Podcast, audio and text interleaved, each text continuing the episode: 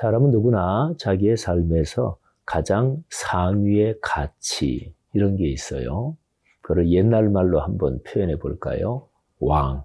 어? 나의 왕. 어떤 사람은 돈이 최상의 가치고요. 어떤 사람은 자기의 자존심이 최상의 가치인 사람이 있어요. 뭐 돈을 손해 보더라도 내 자존심 꺾지 못한다. 이런 것도 있죠. 어, 자녀를 기르면서 자녀가 성공한다면 모든 것을 다 헌신한다. 뭐 우리네 옛날 전통적인 부모님들의 최상의 가치죠. 그리스도인 여러분, 여러분이 가진 최상의 가치가 뭔가 생각해 보십시오. 그러니까 여러분이 섬기는 왕이라고 표현할 수 있겠죠. 이 점이 여러분의 삶을 결정하고 또 여러분은 바로 그 왕으로 섬기는 거기에 따라서 여러분이 살아가는 게 되는 거죠.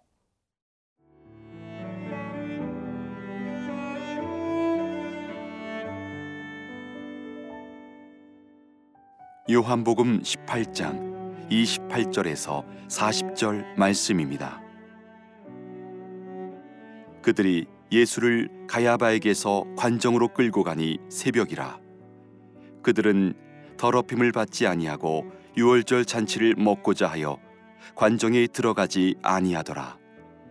그러므로 빌라도가 밖으로 나가서 그들에게 말하되 너희가 무슨 일로 이 사람을 고발하느냐 대답하여 이르되 이 사람이 행악자가 아니었더라면 우리가 당신에게 넘기지 아니하였겠나이다.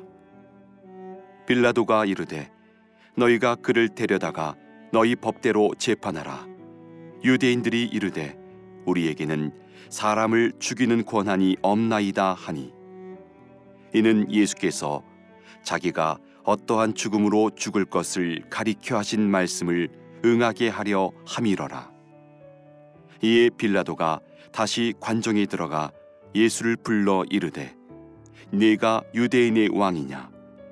예수께서 대답하시되 이는 네가 스스로 하는 말이냐 다른 사람들이 나에 대하여 네게 한 말이냐? 빌라도가 대답하되 내가 유대인이냐? 네 나라 사람과 대제사장들이 너를 내게 넘겼으니 네가 무엇을 하였느냐? 예수께서 대답하시되 내 나라는 이 세상에 속한 것이 아니니라. 만일 내 나라가 이 세상에 속한 것이었더라면 내 종들이 싸워 나로 유대인들에게 넘겨지지 않게 하였으리라. 이제 내 나라는 여기에 속한 것이 아니니라. 빌라도가 이르되 그러면 네가 왕이 아니냐? 예수께서 대답하시되 네 말과 같이 내가 왕이니라. 내가 이를 위하여 태어났으며 이를 위하여 세상에 왔나니 곧 진리에 대하여 증언하려 함이로라 무릇 진리에 속한 자는 내 음성을 듣느니라 하신대 빌라도가 이르되 진리가 무엇이냐 하더라 이 말을 하고 다시 유대인들에게 나가서 이르되 나는 그에게서 아무 죄도 찾지 못하였노라. 유월절이면 내가 너희에게 한 사람을 놓아주는 전례가 있으니 그러면 너희는 내가 유대인의 왕을 너희에게 놓아 주기를 원하느냐 하니 그들이 또 소리질러 이르되 이 사람이 아니라 바라바라 하니 바라바는 강도였더라. 예수 그리스도는 어, 그리스도인 누구에게나 다 주님이시죠. 주님. 어, 주님이라는 말은 오늘날 우리에게는 사실은 잘 다가오지 않는 단어입니다. 우리 그리스도인들이 주여, 주님, 이 표현을 하도 많이 쓰는데, 근데 사실은 오늘날 우리네 사회 구조에서 주인, 그러면 대척점이 노예, 종이거든요. 근데 우리 사회에서는 사회적 신분으로서 주인과 노예, 사회적 제도로서의 주인과 종, 이거는 없잖아요. 근데 예수님이 사시던 그 당시에 주인, 주님, 그러면 이거는 아주 현실적인 것이었습니다. 노예 정도가 되면은요, 그는 주인의 재산입니다. 주인의 살아있는 재산 정도 되는 거죠. 그러니까 노예로서 자기의 주인이다. 그러면 절대 순종입니다. 그러니까 노예는 사실은 인간이 아니다. 이 정도로 생각해도 좋습니다. 그런 상황에서 어떤 대상을 향해서 주여 이렇게 부르는 것은 절대 순종을 뜻합니다. 그 주님 이 말하고 또 같은 의미를 지닌 그런 단어 하나를 얘기한다면 왕이란 단어입니다. 옛날에 절대 권력을 가진 왕, 군주, 통치자를 한번 생각을 해 보십시오.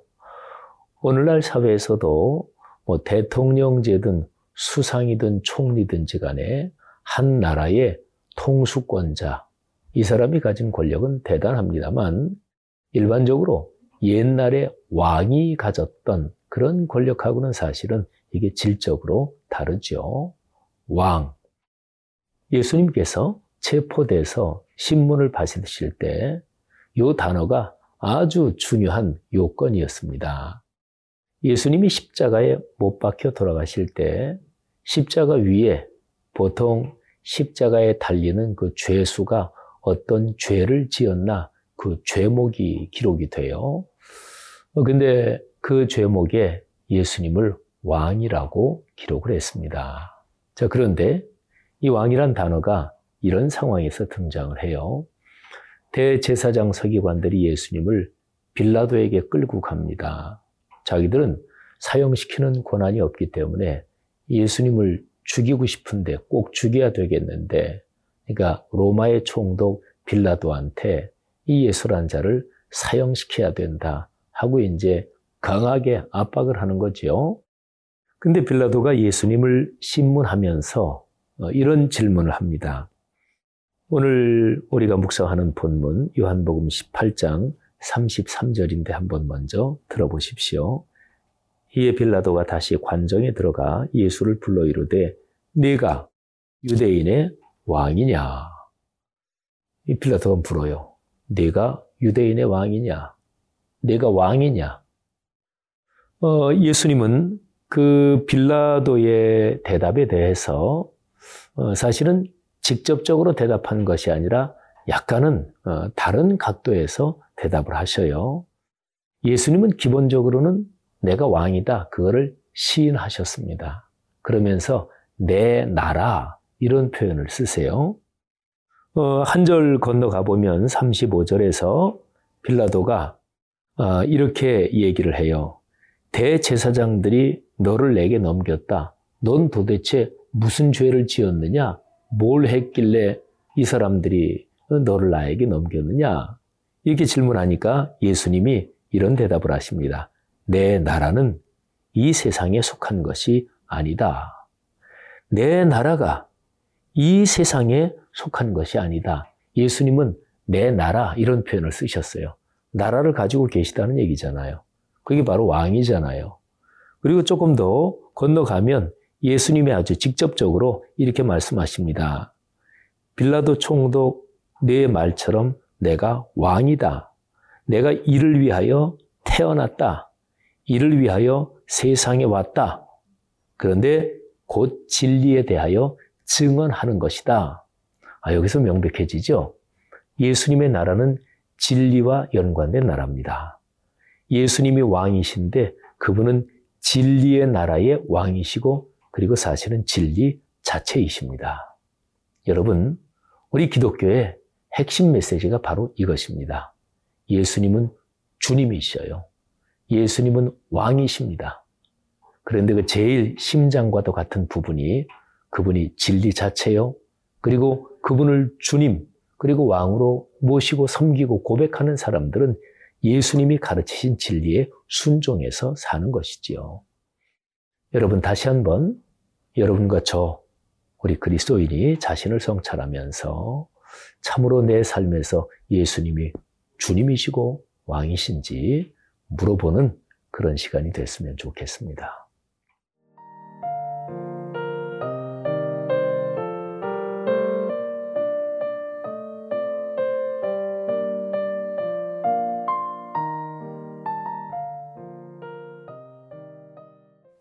예수님은 당신의 나라를 말씀하시는데 내 나라는 이 세상에 속한 것이 아니다. 그러니까 이 세상의 나라 또는 수많은 나라들이 있는데 그런 나라하고는 다른 어떤 나라.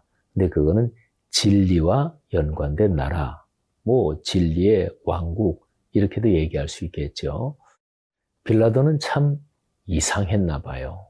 빌라도는 총독이고 빌라도가 어떻게 결정하느냐에 따라서 예수님이 사형 당할 수도 있고 풀려날 수도 있고 또는 뭐 어, 가벼운 어, 형벌을 받을 수도 있습니다. 근데 성경에 사복음서 예수님이 빌라도에게 신문을 받는 장면을 사복음서 기록을 가만히 살펴보면 신문하는 사람과 신문 받는 사람이 입장이 바뀐 듯이 보입니다. 빌라도는 예수님을 신문하고 그리고 예수님과 대화하면서 뭔가 이상했고 그리고 자신이 오히려 초조한 듯한 그런 게 사복음서에 보면 뭐 어렵지 않게 발견할 수 있어요. 오늘이 우리가 요한복음을 묵상하고 있잖아요. 근데 예수님께서 내 나라는 이 세상에 속한 것이 아니다. 만일에 이 세상에 속한 것이었다면 내가 당연히 싸우지. 이렇게 내가 맥없이 체포되겠느냐? 뭐 이런 말씀을 하셔요.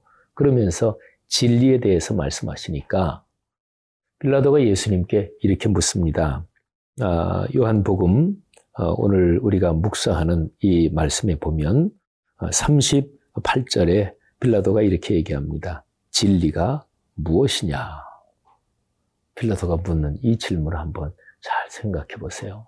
진리가 무엇이냐? 물론 빌라도가 굉장히 진지하게 아유 자기가 어, 재판장이 아니고 다 그 옆으로 제쳐놓고 자 진리에 대해서 내가 좀 배웠으면 좋겠습니다. 이래서 질문하는 건 물론 아니에요. 하지만 빌라도는 하나님의 아들 그리고 거룩하신 하나님 자신이신 사람 몸을 입으신 예 하나님 예수 그리스도 앞에서 빌라도는 자기가 오히려 이분 앞에서 어, 조사를 받고 자기의 마음과 영혼이 이게 다 드러나는 듯한 그런 느낌을 가졌는지도 모르겠어요. 진리가 무엇이냐? 여러분, 우리가 삶을 살아가면서 진리에 대해서 얼마나 관심이 많은지 한번 생각해 보세요. 진리가 무엇일까? 아, 진리를 더 깊이 알았으면 좋겠다. 아, 내 삶에 진리가 충만하게 삶의 현장에 흘렀으면 좋겠다.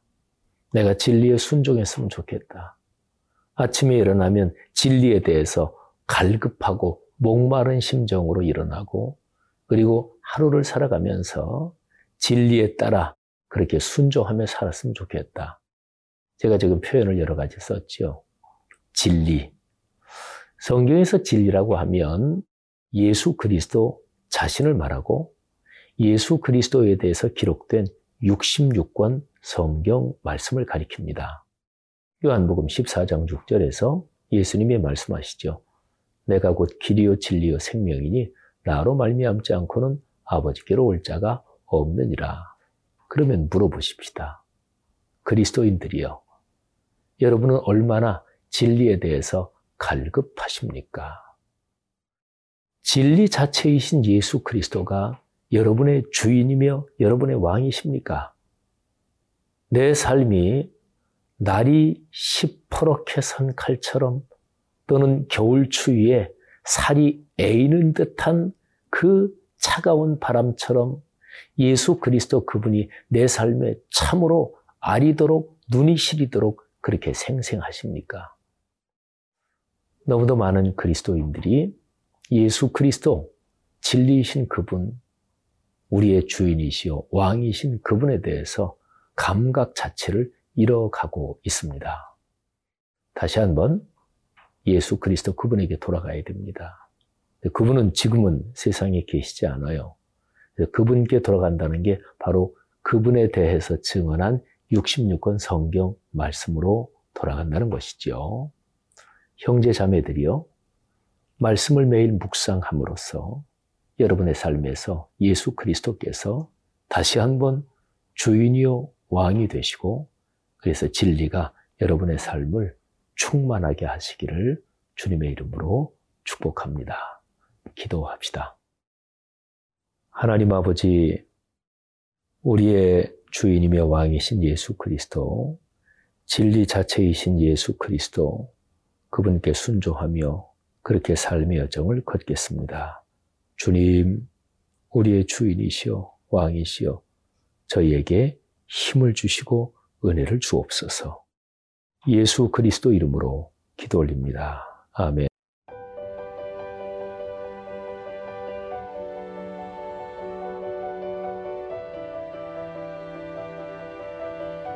세상에는 수많은 교회들이 있지만 더 깊이 있는 말씀 강해를 찾기 위해 크기로만 교회를 선정하지 않습니다. 보다 좋은 영적 콘텐츠를 더 많이 나누기 위해 방송비를 받지 않습니다. 1년 365일 복음만 전하고 싶어서 우리는 광고를 하지 않습니다. 온누리의 복음을 땅끝까지 CGN TV와 함께 땅끝 선교사가 되주세요.